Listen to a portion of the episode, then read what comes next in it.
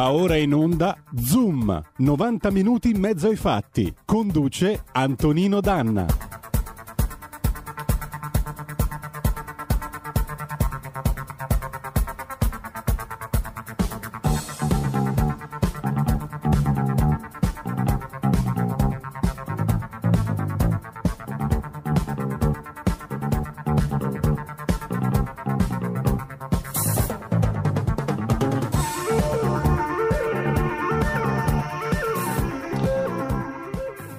E amici miei e non dell'avventura, buongiorno. Siete sulle magiche, magiche, magiche onde di RPL. Questo è Zoom 90 minuti in mezzo ai fatti. Io sono Antonino Danna al microfono ancora con voi.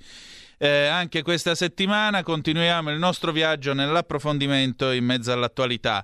Eh, vi dico alcune cose molto rapidamente. Questa puntata è una puntata che torna dall'altro lato dell'Oceano Atlantico. Oggi si comincia eh, in America a votare per la scelta di Amy Coney Barrett, 48 anni, eh, student- professoressa eh, di diritto, ma soprattutto giudice eh, in servizio presso ovviamente la magistratura degli Stati Uniti, che Donald Trump vuole eh, divenga mh, giudice magistrato della Corte Suprema. Una nomina che ha già suscitato non poche polemiche polemiche, che ovviamente è stata dipinta come il diavolo incarnato perché lei è una cattolica credente e praticante, ma eh, di questo ne parleremo con calma poi dopo le 11 con il nostro ospite di oggi che è Stefano Graziosi.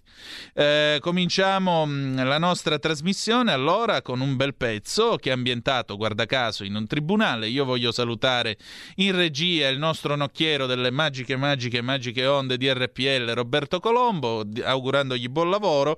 E allora cominciamo cominciamo secondo Boy George, Culture Club, Do You Really Want to Hurt Me, 1982.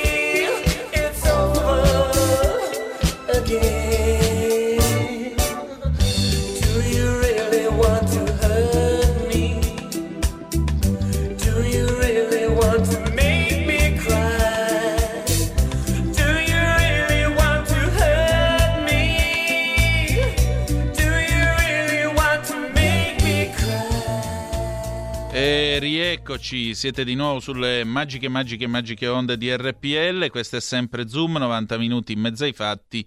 Io sono sempre Antonino Danna. Allora, mh, mm, apriamo la trasmissione con il fatto del giorno. Si è tenuta ieri la, eh, la, l'audizione eh, della, mm, della, giudice appunto Amy Coney Barrett innanzi alla Commissione giudiziaria del Senato degli Stati Uniti d'America, dove la giudice che appunto viene vista dai liberal, dai democrats, da tutti quelli diciamo del mondo del mondo di centrosinistra come una specie di spauracchio perché colpevole di essere cattolica e quindi una retrograda e quindi una eh, che dovrebbe anche vergognarsi ad andare in giro, figuriamoci, eh, diciamo così, eh, se può arrivare ad avere un posto all'interno della Corte Suprema degli Stati Uniti, che vi ricordo è composta di nove giudici, nove giudici che tra di loro eleggono un presidente, sono nove giudici che hanno un mandato a vita. Eh, quale posto dovrebbe prendere? Prende il posto di Ruth Baden Ginsburg, questa eh, famosa giurista di origini ebraiche che eh, è, morta nel, è, morta di recente e in particolare prima di morire sapete che aveva espresso il desiderio di non essere rimpiazzata eh, se non dal nuovo presidente degli Stati Uniti eh, democraticamente eletto dal popolo americano, quindi dopo il 3 novembre prossimo. In realtà, eh, per quanto la Baden-Ginsburg diventata famosa perché lei diceva sempre I dissent, alzando il dito, dice non sono d'accordo, tant'è vero che si fecero delle magliette, lei divenne una specie di star eh, del web, venne anche invitata, eh, ricordo, da Letterman nei talk show della notte in America. Eh, la Baden-Ginsburg, eh, sì, poteva tranquillamente esprimere tutti i desideri che vuole, ma in realtà il potere di nomina continua a essere in testa al presidente degli Stati Uniti e Donald Trump vuole fare in fretta, vuole arrivare prima dell'appuntamento elettorale a questa nomina. E allora ieri eh, la Barrett è comparsa appunto dinanzi alla commissione del Senato e che cosa ha detto? Ha detto si è presentata raccontando la propria vita, raccontando, eh, diciamo così, come, eh, come, si trova nel mondo. E allora che cosa racconta? Dice, mio marito Jesse e io siamo stati sposati per 21 anni, lui è stato un partner meraviglioso, sempre eh, molto attento a me nel corso di questo eh, percorso matrimoniale. Una volta ho chiesto a mia sorella perché la gente dice che il matrimonio sia difficile, io credo invece che sia una cosa facile. Lei ha risposto potresti invece chiedere a Jessie che cosa ne pensa. Ho deciso di non seguire il suo consiglio, so che comunque io sono molto più fortunata in amore di quanto possa meritare. Dice io e Jessie abbiamo sette bellissimi bambini, Emma è matricola all'università, quindi potrebbe anche cominciare a studiare eh, legge. Vi sto leggendo tra l'altro il trascritto mh, dal sito della CNN. Vivian, è, perché ne hanno due adottati, Vivian è arrivata a noi da Haiti, quando è arrivata era così mh, malferma nella salute che c'era, stetto, che c'era stato detto che non avrebbe mai potuto camminare o parlare normalmente. Ora invece eh, addirittura si mh, comporta in palestra e dà delle soddisfazioni e va meglio di una degli atleti maschi eh, in palestra e vi assicuro che non ha nessun problema a parlare. Tessa ha 16 anni anche se lei eh, condivide l'amore eh, dei genitori per le, arti, per le, arti, liberali, ha anche diciamo, un'inclinazione verso la matematica che sembra aver saltato la generazione dei suoi genitori. John Peter ci ha raggiunti subito dopo eh, il devastante terremoto di Haiti e Jesse, che lo ha portato a casa, ancora descrive lo shock sulla faccia di John Peter quando eh, è sceso dall'aereo nel, in pieno inverno a Chicago.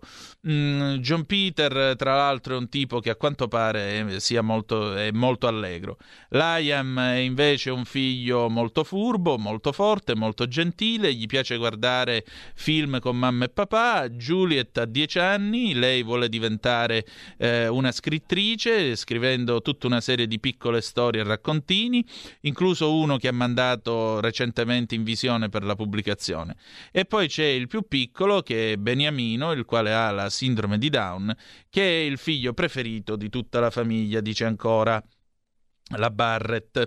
Eh, poi continua, dice i miei vicini, racconta dei suoi vicini, racconta di papà e mamma, dice anche che mio padre diceva qualunque cosa che i ragazzi possono fare, le ragazze possono farle meglio, racconta tutto il, il suo percorso giuridico, ringrazia il giudice Antonin Scalia che fu nominato da Reagan negli anni Ottanta, Nino Scalia mi ha insegnato eh, qualcosa più della semplice legge, era un tipo molto legato alla famiglia, molto risoluto nelle sue idee, uno un uomo che non aveva alcuna paura delle critiche, quindi immaginate lei che tipo possa essere. Quando mi sono poi avviata alla mia carriera legale ho cercato di mantenere stessa, il suo stesso modo di fare. C'è una tendenza nella nostra professione a trattare la pratica del diritto come qualcosa che eh, assorba, eh, diciamo così, tutte le vite, che ci allontani da tutto il resto, ma quello che invece eh, diciamo ci rende migliori è appunto la necessità di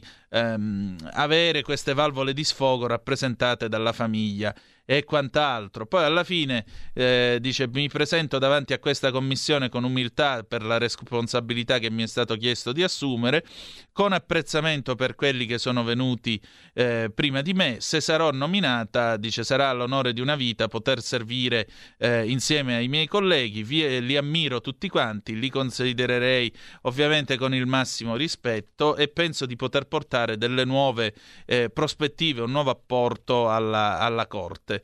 Eh, sarei la prima madre di ragazzini in età scolastica a prestare servizio alla Corte Suprema, sarei il primo giudice ad arrivare qui alla Corte dal settimo circuito negli ultimi eh, 45 anni e sarei l'unico giudice che non ha eh, frequentato l'università ad Harvard o Yale perché lei ha studiato a Notre Dame che è un'università cattolica privata che si trova nell'Indiana dove poi si è anche laureata magna cum laude a 25 anni nel 1997.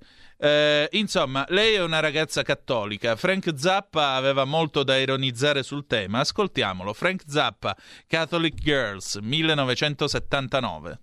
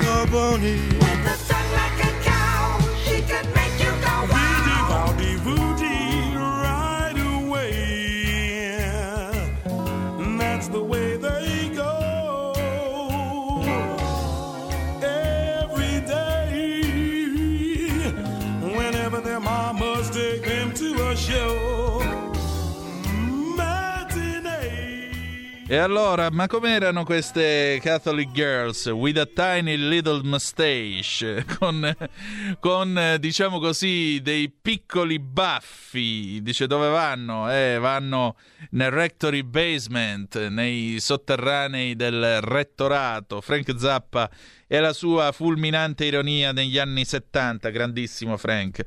Allora, siamo alla copertina. La copertina naturalmente è dedicata ad Amy Coney Barrett che appunto viene indicata come una tizia pericolosissima, brutta e cattiva perché molto semplicemente cattolica, credente e praticante. E questo eh, al mondo liberal, al mondo dei dem in America non piace perché temono eh, per la laicità dello Stato, temono per quanto riguarda, eh, diciamo così, la tutela dell'aborto. Sapete che eh, in America da tempo si è riaccesa la polemica sulla mh, mm, sentenza Roe vs. Wade del 1973 che eh, rese legale appunto la pratica dell'aborto dell'aborto negli Stati Uniti d'America, che finì anche al centro dei nastri del Watergate perché, Bill, eh, perché Richard Nixon in una delle sue registrazioni eh, dove il presidente si lasciava andare al meglio del peggio di sé, dice secondo me l'aborto è qualcosa di corretto e lo so bene quando si tratta di casi di stupro,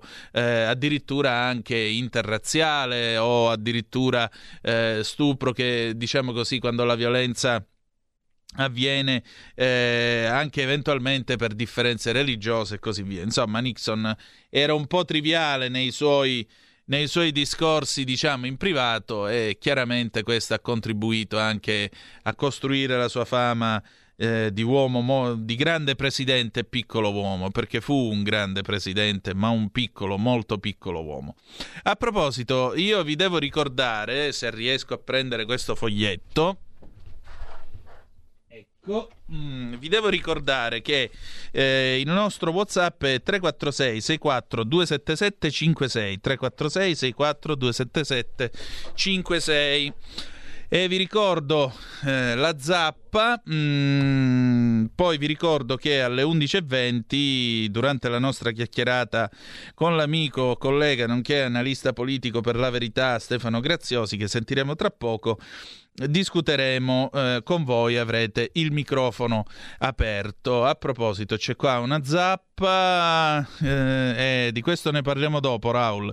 Un'ultima cosa, mm, quindi la Barrett viene indicata come una tipa pericolosa, una tipa nemica della laicità. In realtà nel 1998, quando era eh, professore associato alla Notre Dame University, ha scritto un essay, un paper, un, una ricerca, un articolo pubblicato appunto sulle principali riviste di diritto tra cui quella appunto dell'Università di Boston, dalla quale io l'ho tirata fuori via internet eh, ieri notte raccontando proprio questo, cioè lei analizzava il ruolo dei giudici cattolici nelle cause che implicano la pena di morte e estendeva tutto questo anche all'aborto ed estendeva questo discorso anche a mormoni ed ebrei ortodossi che anch'essi si oppongono alla pratica dell'aborto e si oppongono alla pena capitale.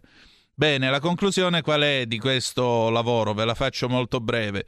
Negli Stati Uniti d'America funziona che sostanzialmente eh, quando ci si trova davanti a un conflitto tra la legge, diciamo, degli States e gli insegnamenti religiosi, nessun giudice può essere chiamato a piegare quello che la legge stabilisce al suo credo. Per cui il magistrato, dice conclude, il magistrato cattolico in quanto tale deve essere cattolico con l'esempio di vita vita che dà e non con le sentenze che pronuncia. Per cui state tranquilli, l'aborto non ve lo tocca, pur essendo una tipa contraria a tutto questo, e la laicità degli Stati Uniti è salva. Che che ne possano dire? Poi vabbè.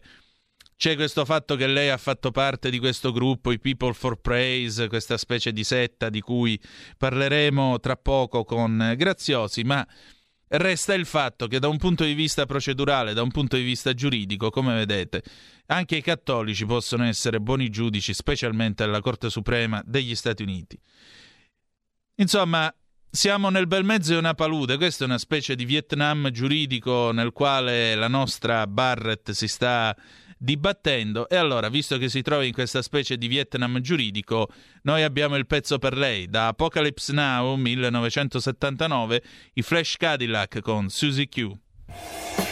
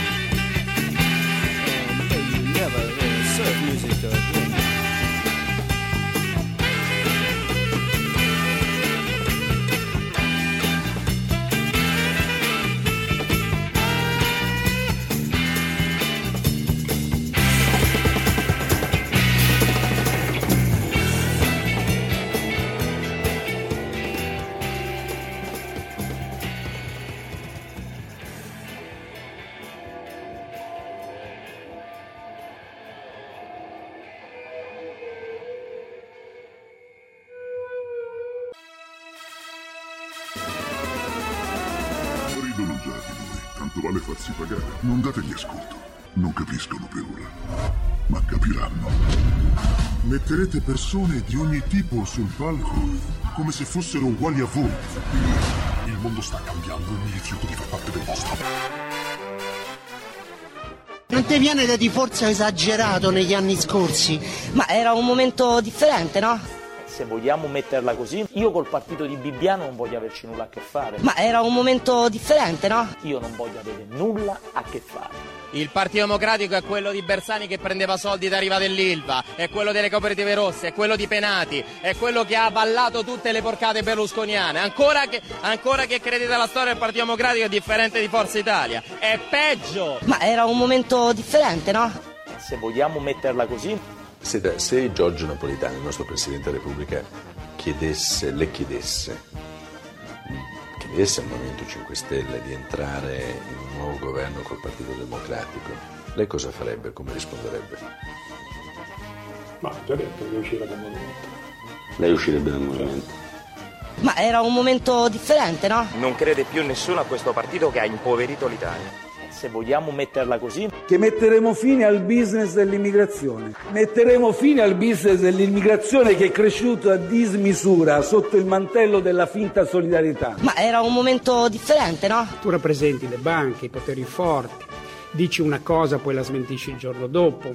Tu sei una persona eh, non credibile. Benissimo. Quindi Perfetto. qualsiasi cosa dici non è credibile da Benissimo. parte mia e da parte nostra. Benissimo. Tu sei una persona buona che Non rappresenta un potere marcio che noi vogliamo cambiare totalmente. Beppe, mai andare al governo Beppe, senza ascoltami. le elezioni, Beppe. mai andare al governo Beppe, senza ascoltami. le elezioni, mai andare al governo Beppe, senza le ascoltami. elezioni. Ma era un momento differente, no? Di Maio ha appena detto che lui di alleanze non ne fa, Ah, vuole, non- non- non- che no. vuole essere... No, ma non ho mai fatto No, una domanda sulle no, alleanze. no. Che strano. Eh no, però vogliamo vedere se siete d'accordo, so, che lui alleanze di sicuro non ne fa.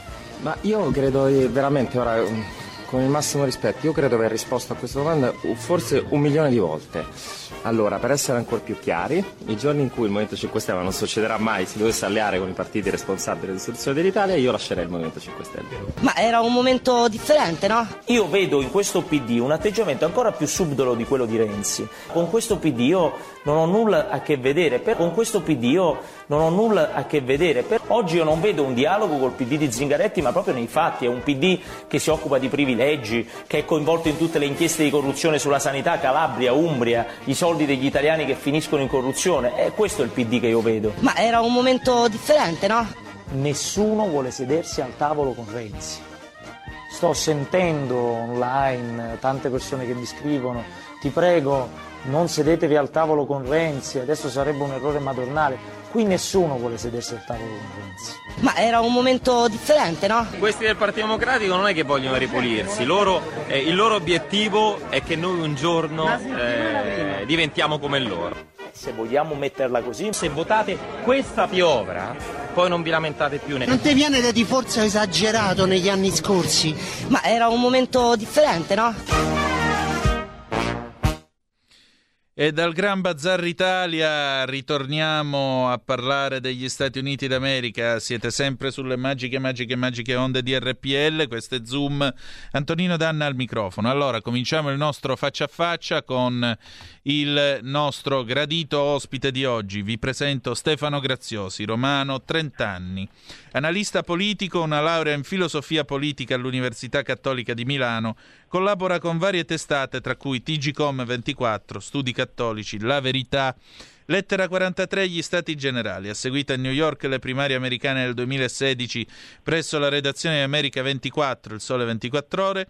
È uno scrittore attento e acuto, autore di Apocalypse Trump, un presidente americano tra Mao e Andreotti, ma anche il volume scritto insieme a Daniele Scalea, Trump contro tutti, l'America e l'Occidente al bivio. E vedremo quale sia questo bivio. Benvenuto a Zoom, Stefano. Buongiorno. Buongiorno, grazie per l'invito. No, grazie a te del tuo tempo. Senti Stefano, ma chi è questa benedetta Amy Barrett? Perché è importante per la presidenza di Donald Trump? Ma Amy Barrett eh, è appunto questo giudice, giudice d'appello, tra l'altro nominata giudice d'appello dallo stesso Trump nel 2017, che lui adesso ha scelto per la Corte Suprema, per la sostituzione eh, del giudice Ruth Ginsburg che è eh, scomparsa eh, lo scorso eh, settembre. Trump ha nominato la Barrett tra mille polemiche in patria, soprattutto da parte del Partito Democratico che voleva che si aspettassero le elezioni presidenziali del 3 eh, novembre, elezioni che ricordiamoci non riguarderanno solo la Casa Bianca ma riguarderanno anche il Congresso, si vota per rinnovare la totalità della Camera e un terzo del Senato, lo specifico perché la Costituzione impone che quando si nomina un giudice della Corte Suprema questo venga poi ratificata, questa nomina appunto dal Senato stesso, quindi i democratici chiedevano una dilazione, Trump ha detto no perché la Costituzione non solo mi permette di nominare un nuovo giudice ma addirittura in un certo qual modo modo me lo impone. E quindi oggi proprio eh, alla Commissione Giustizia del Senato inizieranno le audizioni della giudice, oggi sono previsti credo soltanto previste solo le, le, dichiarazioni iniziali delle varie parti in causa oltre che della giudice stessa, poi ci saranno le audizioni vere e proprie in settimana, si ritiene, però sai la tabella di marcia è un po' traballante perché due senatori repubblicani della Commissione Giustizia hanno il Covid, sì, quindi bisogna un attimo vedere quello che succede, però se tutto va come dovrebbe, il 20 ottobre è previsto il voto in commissione per la Barrett e poi si vota in plenaria, quindi i repubblicani sperano di arrivare, anche se proprio sotto sotto data delle elezioni, tra fine ottobre e i primissimi eh, di, di, novembre, eh, appunto alla conferma definitiva. Certo, quindi diciamo proprio in extremis in zona Cesarini da un punto di vista costituzionale, ma appunto ancora nel pieno dei poteri di Donald Trump. Eh, senti Stefano, eh, io noto che c'è stata questa levata di scudi contro di lei in quanto eh, cattolica, credente e praticante. Mm, sa, tu mi insegni che lei ha fatto parte di questo People of Praise, che è questa comunità con circa 1700 membri eh, non è un movimento cattolico, anche se sono carismatici legati allo Spirito Santo, un po' come nella Chiesa cattolica quelli di rinnovamento nello Spirito Santo, tanto per capirci, che fanno le preghiere in lingua, fanno gli esorcismi, fanno tutte queste robe qua, eh, però ripeto, non sono cattolici, si accolgono un po' tutti, cristiani, protestanti e quant'altro, lei quando era all'università è vissuta in un dormitorio gestita, gestito appunto da questi people of praise, di cui peraltro eh, i fuoriusciti parlano male, si parla di sottomissione al marito, sesso esclusivamente procreativo, eh, la, il quinto, il 5% degli incassi da dare alla comunità, eccetera, eccetera, eccetera. Insomma, c'è tutto questo milieu, o come possiamo dire, questa sorta di eh, cornice che è stata costruita attorno a lei che naturalmente fa, eh, lascia molti debi- dubitare. Ma siamo arrivati davvero a questo livello di settarismo in America? Ma anche peggio, nel senso che il, nelle ore precedenti alla cerimonia di, confe- di, non di conferma di nomina della Barrett, un paio di settimane fa, qualcuno su Twitter se ne è uscito fuori accusandola anche di adozioni illegali, non si capisce al momento su quali basi, perché lei ha sette figli, ma due sono stati adottati da IPI. Sì, Quindi appunto. se tanto mi da tanto questa cosa verrà tirata fuori anche durante, durante le audizioni, del resto abbiamo visto quello che successe due anni fa con l'altro altro giudice cattolico, anche lui, Brad mm. Kavanaugh. Sì. Ehm, diciamo che eh, c'è eh, al di là di tutto un crescente sentimento anticattolico negli Stati Uniti, sta tornando perché storicamente gli Stati Uniti hanno conosciuto un periodo, soprattutto a cavallo tra l'Ottocento e il Novecento, di forte anticattolicesimo, quando c'erano i, candidati presidenziali eh, cattolici, il primo fu Al Smith del Partito Democratico, nel 28 veniva accusato di essere popish, di essere un papista, insomma è, è nel DNA di una, cioè, di una, parte, di una parte culturale dell'America, ma oggi sta tornando sotto nuove,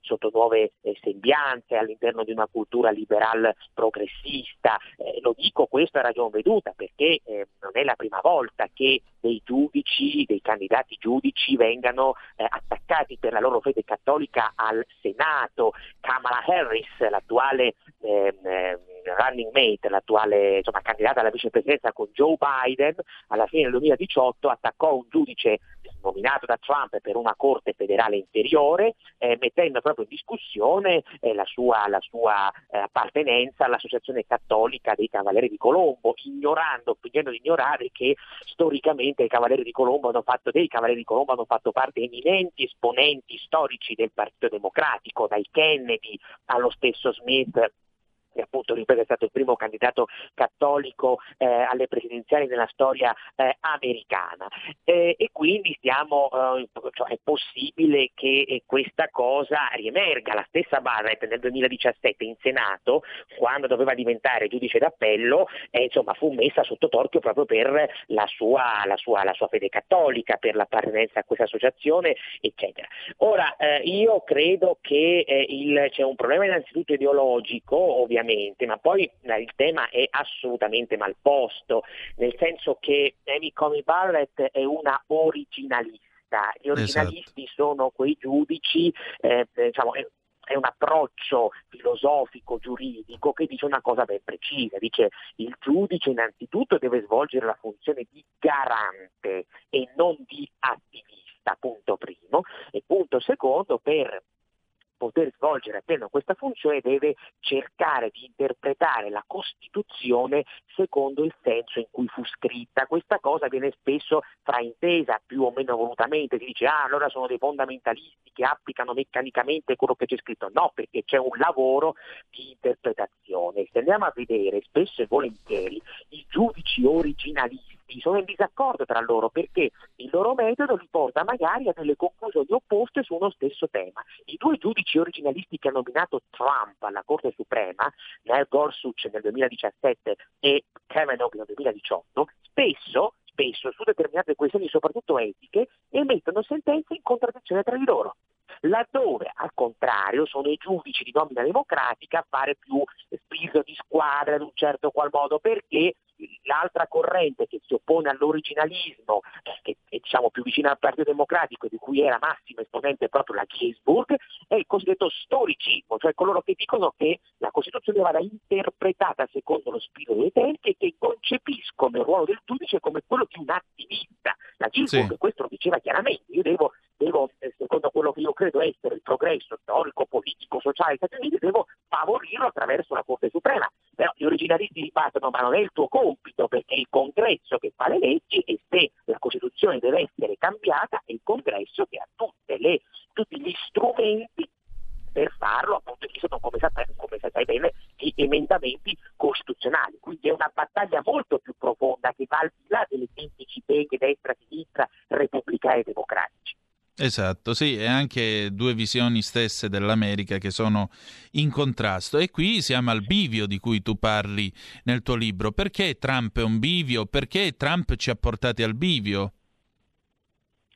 Ma eh, io dico sempre, Trump non è una causa, è una conseguenza. Eh, Trump è un presidente eh, di crisi, di un'era di crisi, eh, in cui ovviamente c'è un sempre maggiore divario all'interno degli Stati Uniti, innanzitutto di carattere socio-economico, ma anche di carattere culturale e spesso eh, questi, questi due divari in un certo qual modo si sovrappongono.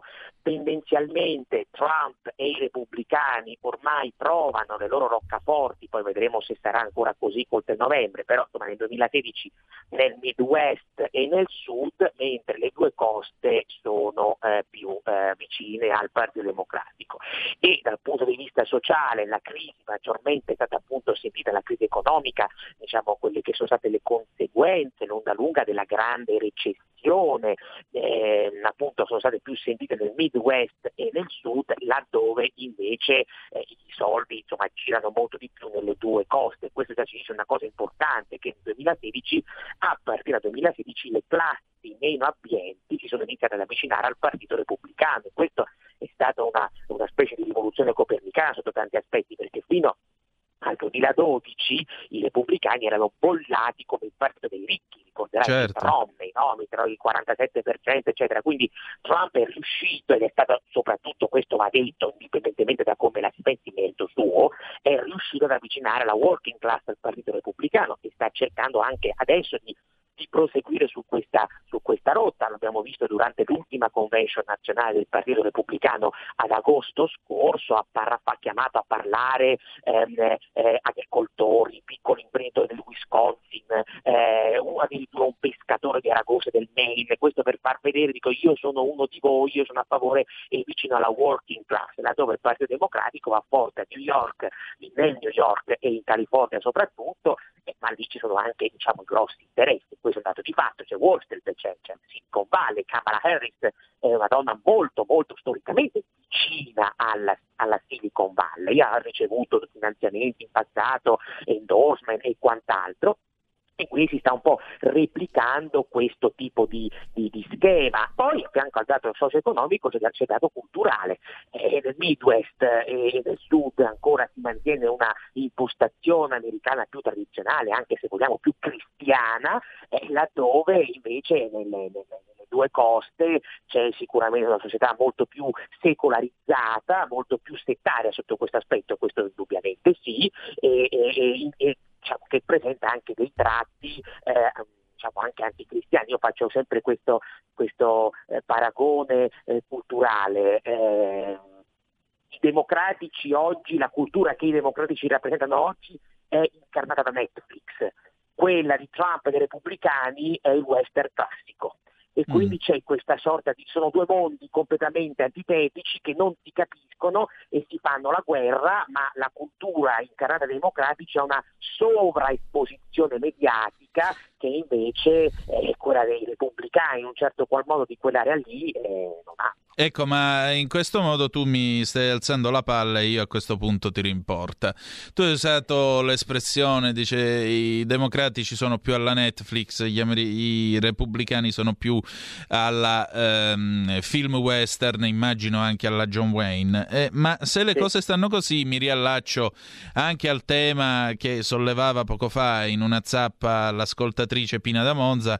Dice oggi 12 ottobre si ricorda una data importante nel 1400 1992 è avvenuta la scoperta dell'America. Giusto ieri Trump parlava agli italo-americani di Colombo, del valore di Cristoforo Colombo, condannava l'abbattimento delle statue eh, di Colombo. E poi, eh, parlando di western, quindi questo mito della frontiera, c'è anche l'idea del modo in cui Trump ha affrontato eh, il Covid da commander in chief, l'uomo che alla fine si è messo alla testa di questo esercito di ammalati e lo ha sconfitto personalmente insomma, questo eh, come lo leggi e se può avere una ricaduta in termini elettorali? Il Covid? Sì, questo suo atteggiamento da commander in chief che ha sconfitto il Covid addirittura in tre giorni, manco fosse nostro Signore.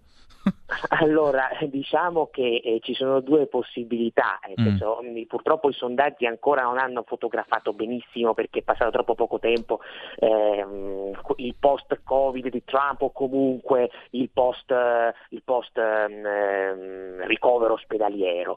Eh, c'è chi dice, questa è la vulgata, eh, ah, il Covid affosserà definitivamente Trump perché certifica la sua incapacità nella gestione.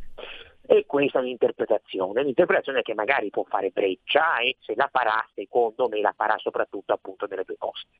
Dall'altra parte però c'è anche un'altra interpretazione possibile e non è assolutamente detto che una parte degli americani, e io penso tutto sommato anche consistente, non la segua, e cioè quelli che dicono, beh, tutto sommato si è speso, tutto sommato è stato in prima linea, tutto sommato non si è chiuso per mesi in un seminterrato come ha fatto qualcun altro, Joe Biden, per, per, per capirci, è stato mesi chiuso in questo seminterrato del, del Delaware dove ha fatto campagna eh, elettorale, soprattutto nella prima metà dell'anno e quindi molti potrebbero dire un presidente che si è speso e quindi in un certo qual modo è uno di noi. Perché? Perché comunque come noi si è preso pure lui il Covid. Attenzione, questo è un dato fondamentale perché Trump ha un tipo di leadership che eh, affonda le sue radici in un'area culturale ben definita negli Stati Uniti d'America. Spesso si dice che Trump è una specie di incidente di percorso, non è così. Trump è un Jacksoniano, cioè fa riferimento al presidente paradossalmente probabilmente fondatore del Partito Democratico americano Andrew Jackson,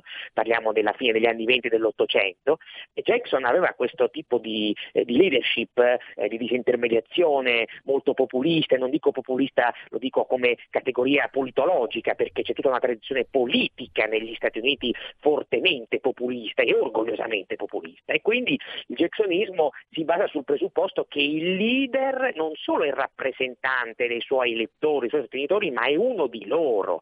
E questo Trump diciamo, è, stato, è, sempre stato il leitmotiv di Trump, no? il fatto di twittare, il fatto di andare a questi, a questi comizi anche prima del periodo elettorale, saltuariamente, neanche troppo saltuariamente ci andava per tenere il contatto con la sua, con la sua gente, le conferenze stampa, quando lui faceva quelle domande che qui venivano dette, ah è un incompetente, è un matto, eccetera, in realtà se uno se le va a vedere quelle conferenze stampa sono tutte strutturate in un modo, io sono l'uomo della strada, io Trump sono l'uomo della strada sono uno di voi, quindi mi immedesimo in quelli che sono i vostri problemi e che possono essere anche le vostre legittime preoccupazioni, indipendentemente se le domande che faccio possono sembrare scene o comunque non pertinenti da un punto di vista eminentemente tecnico-scientifico. Ebbene, il Covid sotto questo aspetto gli ha consentito, gli può consentire, mettiamola in questi termini, gli può consentire di guadagnare terreno, tant'è che hai visto eh, quando lui si è preso il Covid c'è stato chi eh, a sinistra ha detto se l'ha inventato eh, per, eh, per, appunto riguadagnare punteggi in campagna elettorale. Teoria secondo me abbastanza pislata quello che se lo sia inventato, non fosse altro perché è talmente attenzionato che anche avesse avuto un'idea di questo genere l'avrebbero credo scoperto subito, però io credo che alla fine insomma eh, il fatto di aver contratto il Covid ehm, potrebbe effettivamente dargli una mano, soprattutto in termini di una maggiore empatia nei confronti di una parte dell'elettorato. Poi non credo che sarà una cosa come dire che sposterà chissà quali quantità di voti, però insomma, insomma ecco, è qualcosa che eh, diciamo non deve necessariamente azzoppare. Insomma, se la sta giocando, dici tu. Ma eh, ah, intanto sì. ricordo ai nostri ascoltatori 0266 0266 3529, il telefono è aperto 0266 3529, vi ricordo anche la zappa 346 64 277 56. Eh, una domanda, ma perché rieleggere Trump e perché no? Ma eh, vedi, mm, allora, Trump è stato, eh, credo, nella storia americana recente tra i presidenti più conseguenziali, nel senso che ha mantenuto tutta una serie di promesse che effettivamente aveva fatto in campagna elettorale, lo ha fatto sul fisco, lo ha fatto sulla Corte Suprema e sulle Corti federali inferiori, lo ha fatto su alcune questioni di politica estera, Gerusalemme capitale, lo ha fatto su, ehm, sulla non aver avviato nuove guerre in quattro anni, che non è una cosa scontata soprattutto per come negli ultimi 30-35 anni la politica estera ha americana insomma, si, era, eh, si era comportata. Poi certo, alcune delle cose che aveva promesso non è riuscito a, è riuscito a conseguirle, penso alla riforma infrastrutturale che nel 2016 era, stato tra i suoi, stata tra i suoi cavalli di battaglia, la distensione con la Russia che è sempre stata zoppicante, però va anche detto che ha incontrato, ha riscontrato forti opposizioni interne da questo eh, punto eh, di vista. Per cui ehm, io ovviamente io non sono un americano per cui uno dovrebbe stare lì e vedere come si vive sotto per dire perché dovrebbe vincere o dovrebbe perdere. Perché dovrebbe vincere io credo da l'analista esterno potrebbe vincere proprio per questa sua, per questa sua coerenza e eh, per questo tipo di leadership eh, come dire, molto, molto forte che ha saputo avere soprattutto però nei confronti dei suoi elettori. Dall'altra parte c'è un tema, eh, perché dovrebbe perdere? Non potrebbe perdere credo per una ragione essenzialmente, se la situazione si fa sempre più polarizzata e Biden riesce a far passare il messaggio che questo presidente va tolto di mezzo ad ogni costo e quindi a creare una sorta di santa alleanza contro di lui, Biden ce la può anche fare, ma questa è l'unica carta che ad oggi Joe Biden può giocarsi, è una carta su cui io ho francamente qualche dubbio perché a mia memoria non ci sono campagne elettorali americane che si sono fondate su una simile strategia, cioè tutti, tutti, tutti, tutti pur di andare contro soltanto uno, però questa ad oggi è la sua unica carta vincente e gli può riuscire a Biden nel momento in cui appunto lo scontro, il clima di polarizzazione si faccia sempre, sempre più forte. Tuttavia insomma io resto abbastanza scettico mh, sotto alcuni aspetti, non sono tra quelli che dice che Trump vincerà necessariamente, ma credo che appunto la situazione sia, come dicevamo prima, totalmente aperta e che ci siano dei segnali poco enfatizzati da molta stampa che insomma, ci dicono che Trump è ancora ben lungi dall'essere spacciato. Certo, abbiamo una telefonata. Pronto? Chi è là? Ciao Antonino, sono Nando e colgo l'occasione Uè, perché buongiorno. da tanto che volevo fare una domanda a Stefano Graziosi. Prego.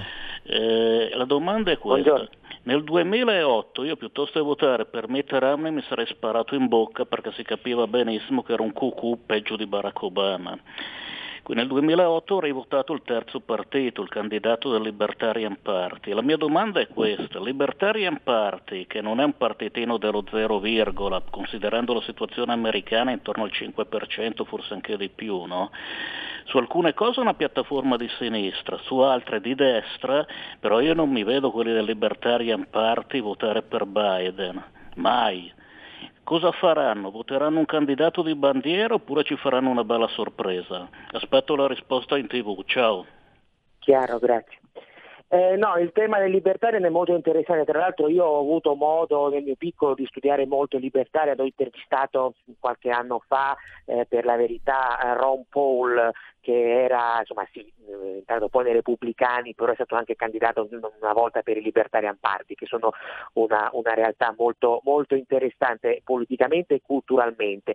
Ma, ehm, io credo che eh, il libertarian, come è successo ad esempio nel 2016, è più un problema per i repubblicani, perché se, come diceva l'ascoltatore, non succhia voti tanto al Partito Democratico quanto credo maggiormente al Partito Repubblicano. È vero che nei Libertarians ci sono varie correnti, eh? c'è una destra e c'è una sinistra, però tendenzialmente a livello generale sono più come dire, vicini all'area repubblicana che non all'area democratica, quindi il verso incomodo dei libertarian è più problematico per il candidato repubblicano, tant'è che Hillary Clinton quattro anni fa. Si lamentò, disse ah io ho perso perché tra le altre cose al di là dei probabili complotti russi eccetera disse che era stata eh, danneggiata dal partito dei Verdi che è il il quarto partito, quindi dopo Libertarians di quelli piccoli, insomma di quelli non, non, non, diciamo, non grossi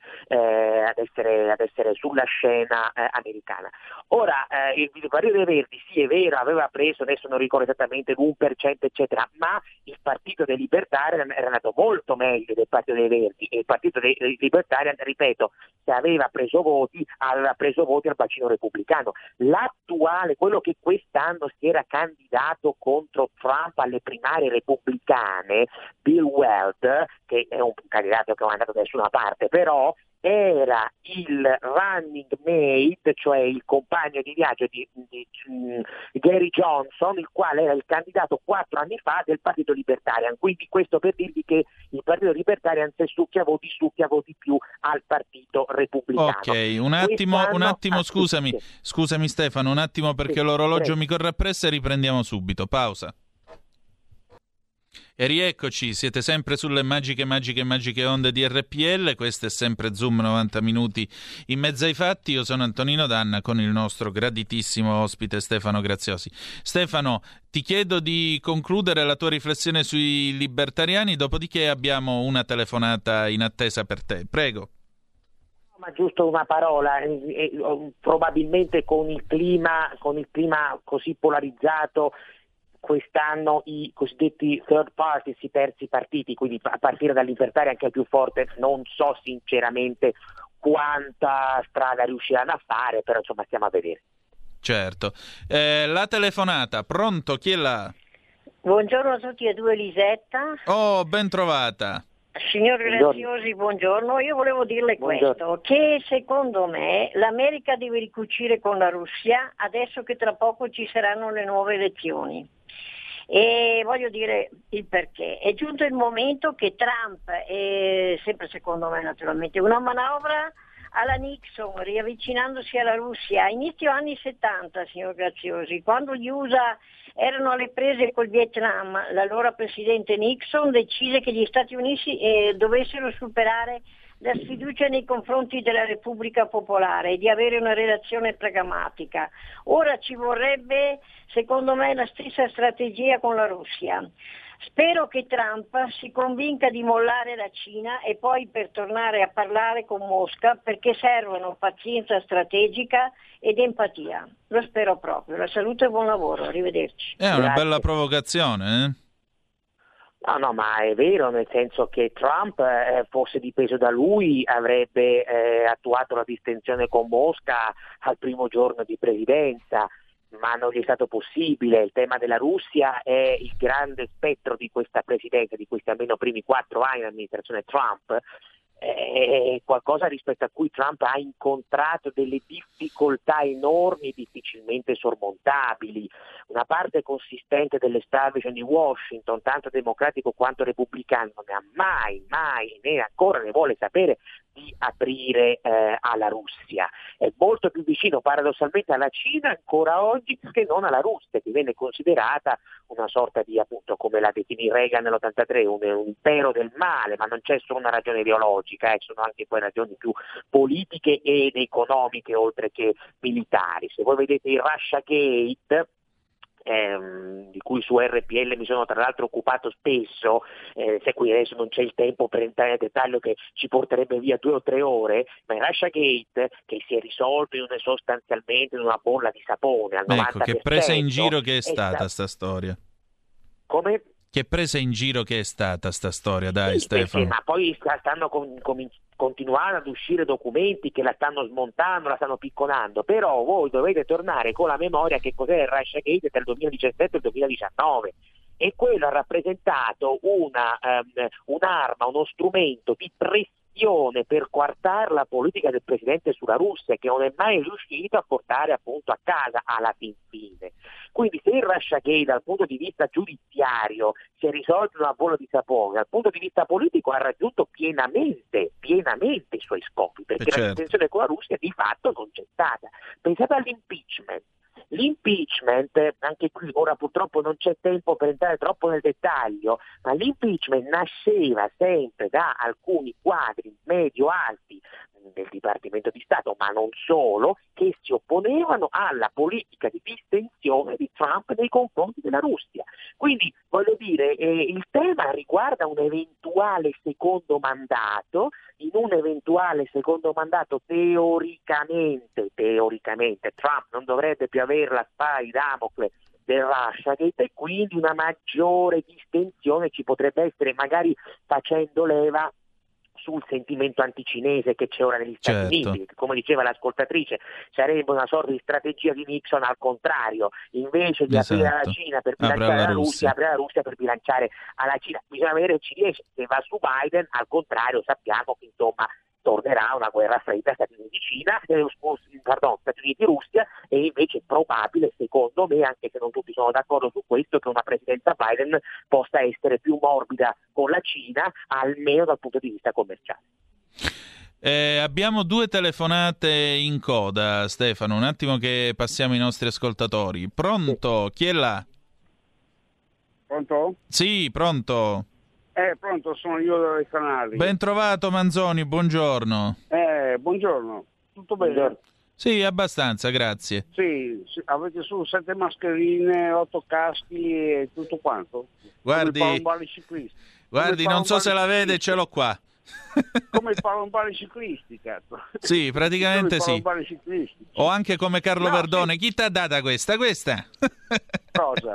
il No, palombaro se... ciclista è famoso, cazzo, erano sommostratori che c'erano ai tempi della guerra. certo. andavano so- sott'acqua con la bicicletta o con i raggi piombati. No, senti, una cosa, allora, tra la Russia e l'America ci sono 3 km di distanza, il confine più vicino è a 3 km, uno dall'altro. Sì, è, la è l'isola, ora non mi ricordo più il nome, che si Il trova nel di centro del mar di Barents. Sì, esatto, isole, isole nel centro del mare di Barents, nello stretto di, di Bering. Sì. Eh, 3 km. Allora, se guardi i colori della, della bandiera russa adesso, non quella del CCP, Mm, quella di adesso, è bianco, rossa e blu, sì. che è uguale alla bandiera americana bianca, rossa e blu, che è uguale alla bandiera inglese bianca, rossa e blu, che è uguale alla bandiera francese bianca, rossa e blu. Mm. Se queste nazioni si mettono assieme, potrebbero fare di tutto di più. Tant'è vero che, per esempio, la stazione spaziale che c'è, che c'è adesso in giro ospita eh, astronauti russi, astronauti americani, astronauti italiani, astronauti giapponesi, astronauti di tutto di più. Tranne che i cinesi. Mm. Tutto lì. Una considerazione. Sì, Eh, salutami la mascherina. Ciao. va bene, ok, grazie. Quindi diciamo un'unione nel nome dei colori. Abbiamo l'altra telefonata sotto, Roberto? Sì? Pronto? Pronto? Chi è là? Sì, buongiorno, ciao, sono Massimiliano. Buongiorno. Ascolta, siccome io adesso ero rinchiuso in un posto dove ci sono i terrorizzati del Covid, no? Mm. gente un po' pensionati, che addirittura sono fuori di cervello, no? Allora, io vorrei che voi mi chiariste una cosa. Sì. nei mesi eh, della pandemia più gravi, cioè marzo, aprile, giugno, non venivano fatti i tamponi, giusto? Mm. I tamponi no, era proibito dallo Stato fare i tamponi. Per cui come potevamo sapere quanti, quanti, infetti c'erano se non facevamo i tamponi, ma siccome andiamo, se andiamo a vedere i morti che c'erano, la gente ricoverata in terapia intensiva in ospedale, se avessero fatto i tamponi ci sarebbero stati migliaia, migliaia, migliaia, migliaia, migliaia di infetti.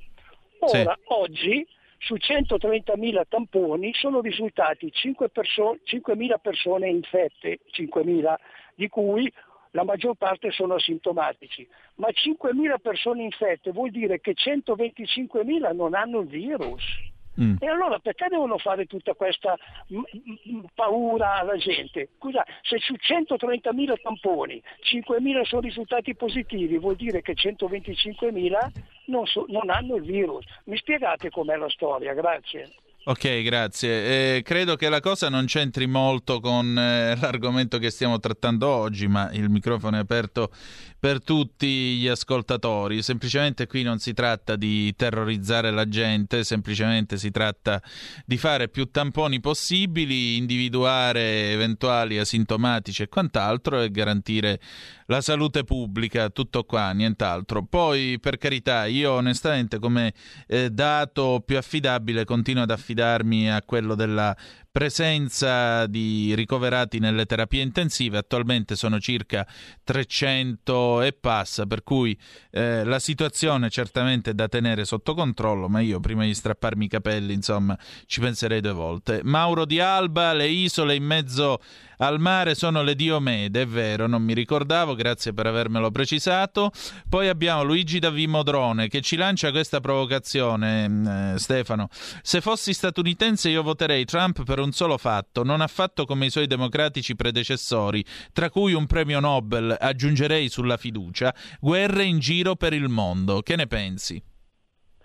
Sì, sì, in parte lo accennavo prima e questo è uno degli argomenti su cui lui può fare più leva dal punto di vista elettorale perché comunque non solo è stata una sua promessa eh, nel corso della campagna elettorale del 2016, la, il contrasto alle endless wars, cioè alle guerre senza fine, non solo ha mostrato di tenere il punto in questi quattro anni, quando ci furono alcuni componenti della sua stessa amministrazione, Grazie. del suo stesso staff, ricorderete John Bolton che volevano mm. spingerlo mm. a farlo, ma poi insomma voglio dire, eh, gli americani mediamente non è che sono molto interessati, parlo di elettori, alle questioni di politica estera, però eh, in questo caso la politica estera entra direttamente sia nelle loro famiglie che nelle loro tasche, perché c'è tutto il discorso dei, dei costi umani e dei costi economici, quindi il fatto di non aver, eh, fatto, cioè, di non aver avviato nessuna nuova guerra in quattro anni eh, diciamo, ha spuntato anche le critiche, le armi a disposizione degli stessi democratici, per cui sì,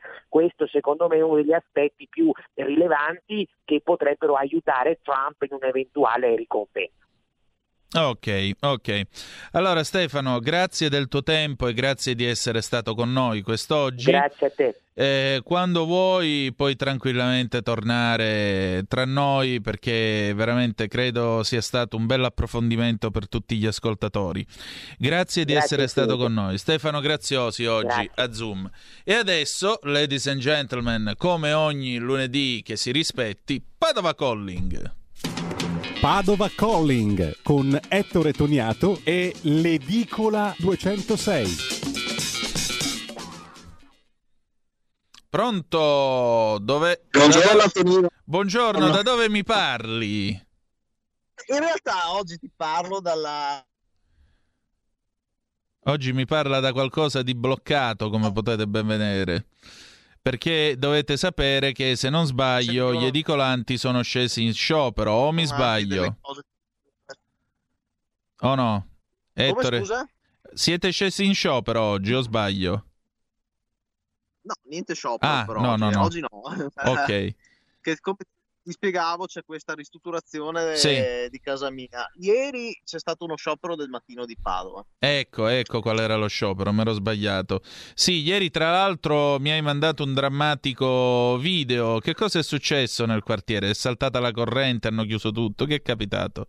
Ah, guarda, ieri mattina c'è stata una, una- una domenica indimenticabile perché eh, Padova Nord eh, era senza corrente e quindi dalle ore 6 alle ore 9 si è rimasti senza corrente perché c'è stata una centralina. Pioveva, c'era anche sciopero del mattino di Padova, il Corriere della Sera è arrivato un po' bagnato, quindi insomma abbastanza una giornata abbastanza impegnativa. Tra l'altro ieri avevo anche un battesimo e quindi sì, ci siamo proprio divertiti, insomma. Sì, non vi siete fatti mancare niente, insomma. Senti, senti, il tema di queste elezioni americane, hai sentito il nostro Stefano Graziosi della Verità? Che te ne pare? tutto, tutto il programma. No, eh, concordo, io non mi intendo tanto ovviamente di politica estera, soprattutto occidentale, seguo più quella orientale Mm. per i motivi che ben sai. Eh, mi, però effettivamente se ci pensiamo bene rispetto a Bush o Obama o i precedenti eh, presidenti, effettivamente Trump è stato l'unico a non a cercare di ricucire strappi in politica internazionale invece che fare delle guerre dispendiose e inutili. Eh, per esempio, mi ricordo la crisi con la Corea del Nord, che c'è stato un, un momento in cui eh, i presidenti sfoderavano i relativi bottoni per eh, dare il via alla mutua distruzione reciproca. Certo. Quindi effettivamente do il merito a Trump, eh, sebbene si- possa essere considerato un palazzinaro, diciamo, poco più di un palazzinaro, però gli do il merito effettivamente che di meglio non c'è eh, nella politica americana, quindi gli do il merito di non aver cominciato nuove guerre che poi si sono sempre dimostrate abbastanza dispendiose, almeno dopo il Vietnam, dopo la seconda guerra mondiale. Da dire che le guerre americane non sono state dei grossissimi successi. Esatto. Senti, ma eh, visto che parli di politica orientale, in Giappone, diciamo così, si tifa più Trump o si tifa più Biden, secondo te? Io ho l'impressione che tifino più Trump. Mm, perché? C'è Per- stato. Aspetta che c'è stato un momento di freeze, si è un po', si è un po' bloccato il segnale, aspetta che ti richiamiamo. Questa è una prospettiva interessante in effetti se ci pensate, perché eh, più Trump o più Biden nel- in Giappone? Per il semplice e banale motivo che con un vicino come la Cina e soprattutto Abe che aveva voluto, stava provando a modificare la Costituzione giapponese, sapete che la Costituzione giapponese è stata scritta sotto dettatura degli americani di MacArthur e, e, appunto contiene un articolo nel quale il Giappone rinuncia definitivamente alla guerra. Abe voleva modificarla con un'evoluzione in senso militarista proprio perché con un ingombrante vicino come la, la Cina, insomma, il Giappone tenderebbe ad avere necessità di difendersi davanti a eventuali minacce, davanti ad eventuali, diciamo così, situazioni di attrito che naturalmente nel rapporto tra Pechino e Tokyo certo non mancano. Ettore, ci sei? Sì, sì, sono assolutamente Ecco. saltata per un attimo la, la linea. Sì, no, io chiedevo appunto chi è che è a favore eh, se il Giappone è pro Trump o pro, o pro appunto Biden e stavo spiegando appunto la modifica della Costituzione eh, giapponese app- che Abe avrebbe voluto fare, Shinzo Abe, l'ex premier, avrebbe voluto fare proprio per garantire un minimo di evoluzione in senso militarista per le forze armate giapponesi.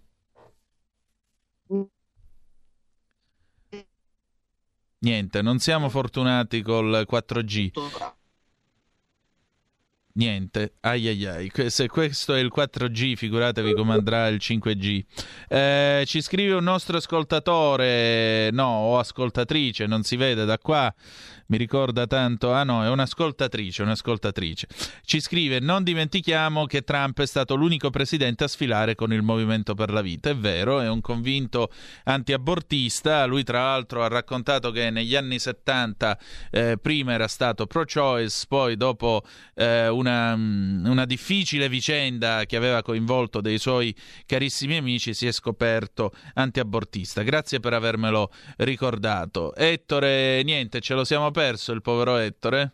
Niente, c'è? Ci sono, ci ah, sono ci io. sei, No, Ettore. sono. Dimmi, eh, quindi appunto stavi dicendo il Giappone. In realtà delle modifiche sono state fatte perché eh, adesso il Giappone è libero di crearsi un esercito, in realtà è anche libero di armarlo e c'è stato fatto qualche passo in avanti. Siamo però lontani dalla modifica parlamentare ancora.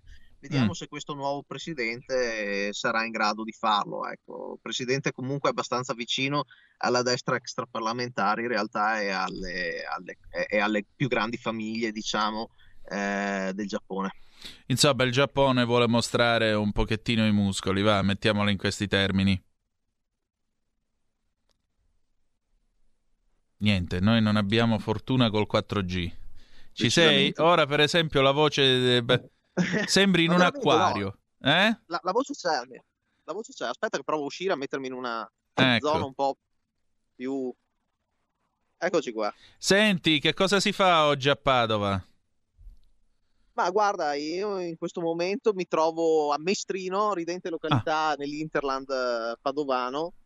E... No, eh, si lavora assolutamente, tutto normale, tutto regolare, un po' di, di, ovviamente di preoccupazione di, di, eh, per questo Covid in aumento, però per ora assolutamente tutto regolare. Bene, questa è la cosa più importante. Senti Ettore, allora noi ci diamo appuntamento domani alle- alla solita ora, alle 11.40 in diretta dall'edicola 206 di via Piero Bon a Padova, ok? Con il, Assolutamente, ci siamo. con il commento dei fatti del giorno e così insomma noi ci salutiamo, chiudiamo e riprendiamo. Grazie allora a domani, eh? Grazie a te, ciao. Ciao, ciao, ciao. E rieccoci qua, via Bellerio numero 41. Abbiamo eh, ripreso la linea e attenzione, signore e signori, oggi abbiamo con noi più raggiante che mai l'adorabile Moira Romano. Eccola qua, buongiorno. Guardate che per chi ha la fortuna di ammirarla in radiovisione, descriveremo la sua mise con questa maglia color salmone sbarra tonaca di frate, come si definiscono certe, certe coperture dei sigari toscani. Poi, a parte questo, capello curato, occhi glauca come sempre, un bel Perfetto, rossetto, cosa grazie. manca? Buongiorno a Buondì. tutti i radioascoltatori di RPL e tra l'altro oggi Antonino tu rimani con me, lo sai? Sì, lo so. C'è un Dillo tu, ospite, dillo tu. perché c'è un ospite Eh. d'eccezione, Franco Neri, e te ami particolarmente. Sì, ebbene sì, lo confesso. Io sono un fan sfegatato di Franco. Franco. Wow, vediamo dopo allora, dai. Sì, eh? stamattina ho messo un litro di vino Ciro dentro l'alfa, ho fatto 350 all'ora.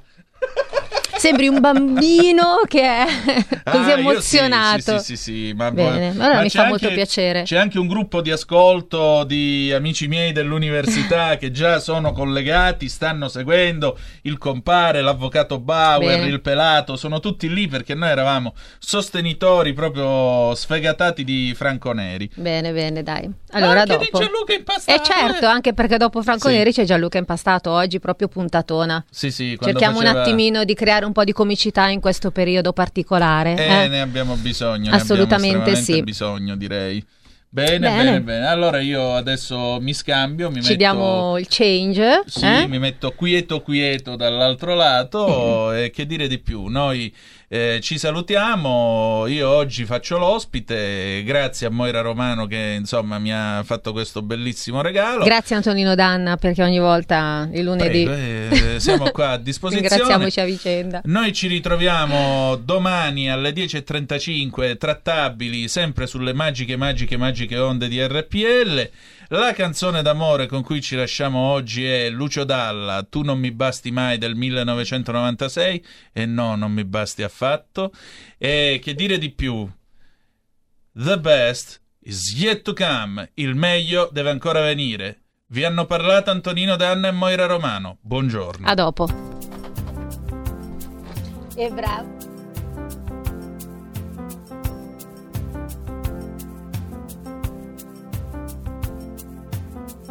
Vorrei essere il vestito che porterai, il rossetto che userai.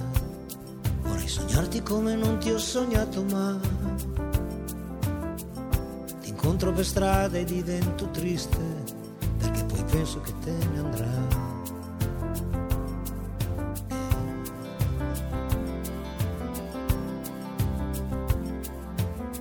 Vorrei essere l'acqua della doccia che fai, dir di sabato sera che mangerai, che mangerai. Vorrei essere il motore della tua macchina, così di colpo mi accenderai.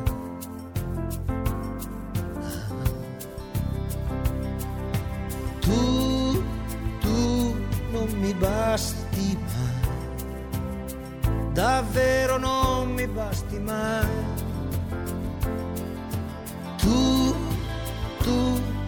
dolce terra mia, dove non sono stato mai.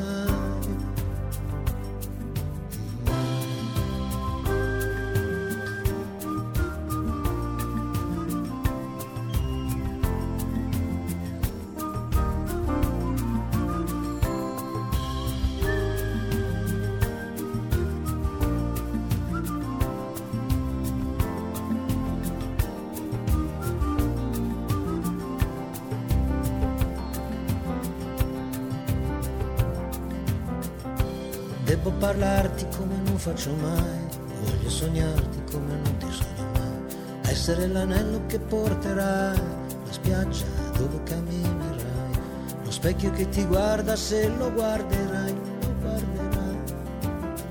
Vorrei essere l'uccello che accarezzerai, io dalle tue mani non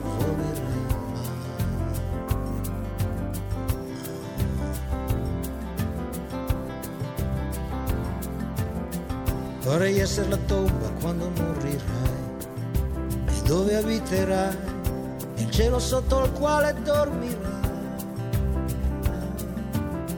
Così non ci lasceremo mai, neanche se muoio e lo sai. Tu, tu non mi basti davvero non mi basti mai. Io, io, io ci provo, sai, non mi dimenticare